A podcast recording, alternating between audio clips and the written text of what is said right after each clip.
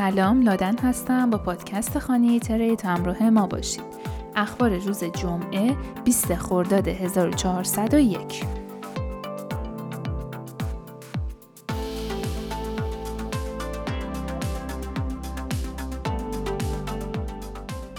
بنابر بیانیه‌ای در روز 19 خرداد ماه قول پرداخت‌های بین‌المللی و درون مرزی مسترکارد اعلام کرده که قصد دارد شبکه پرداخت خود را برای توکن‌های غیر مثلی بیشتری در دسترس قرار دهد.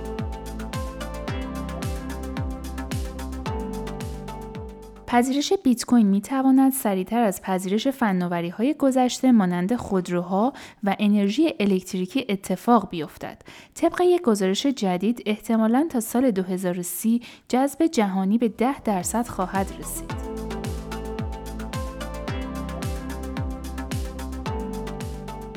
واحد تجاری رایانش ابری قول بازار چین هلدینگ گروه علی بابا راه حل NFT جدیدی را راه اندازی کرد و سپس فورا تمام موارد ذکر شده در مورد آن را به صورت آنلاین حذف کرد. بر اساس یک پست توییتر که اکنون حذف شده و راه اندازی آن در 8 ژوئن را اعلام می کرد راه حل بازار NFT این شرکت شامل زیرساختهای میزبانی وب بازاریابی دیجیتال و تحویل محتوا هست. اما با این وجود دیگر در وبسایت آن موجود نیست.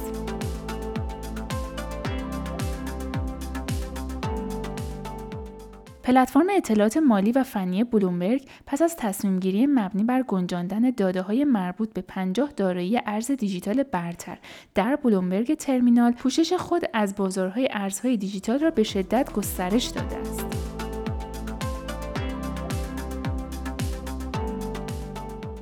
دو ماینر بیت کوین به کوین تلگراف گفتند که اگر لایحه ممنوعیت استخراج اثبات کار به مدت دو سال در نیویورک به قانون تبدیل شود ممنوعیت استخراج در نیویورک منجر به خروج شرکت های ماینینگ از ایالات متحده می شود و برای رسیدگی به اهداف مورد نظر تعلیق کاری انجام نمی دهند.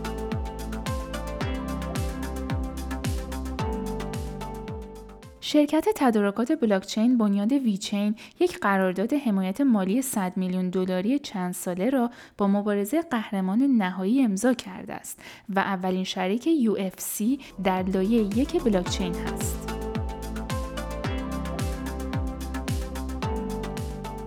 شرکت حقوقی بین المللی هلندن نایت که نماینده صرافی ارز دیجیتال LCX واقع در لیختنشتاین هست به یک متهم در پرونده هک با یک دستور محدود کننده از طریق یک توکن غیر مثلی سرویس رسانی کرد که این اولین روند قانونی شناخته شده است که با استفاده از NFT تسهیل می شود.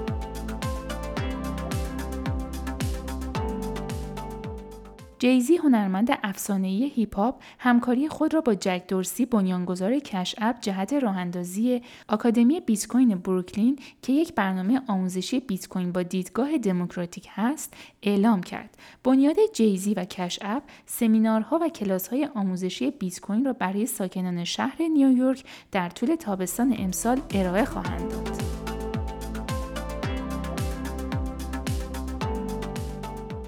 طبق آخرین گزارش دبریدر از بازار NFT که در روز چهارشنبه منتشر شد، حجم فروش NFT در ماه می به 3 ممیز 7 میلیارد دلار رسید. شکی نیست که مجموعه های NFT با بلوچیپ مانند مجموعه میمون های کسل اخیرا ارزش خود را از دست دادند، اما بازار کلکسیون های دیجیتال بسیار بزرگتر هست.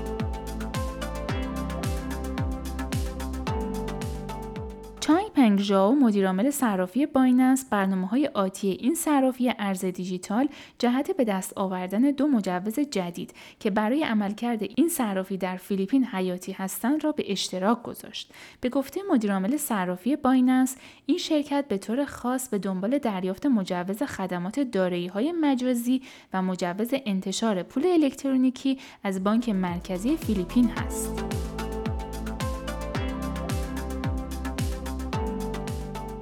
و خبر آخر شرکت برتر صادرکننده استیبل کوین USDT یعنی تتر اعلام کرده است که توکن های جدید USDT که به تازگی ضرب شده را در بلاکچین تزوس عرضه کرده است. این شرکت اعلام کرده که عرضه تتر در بلاکچین تزوس به خاطر پررنگ کردن حضور این ارز دیجیتال در سیستم های پرداخت دیجیتال و حوزه دیفای هست.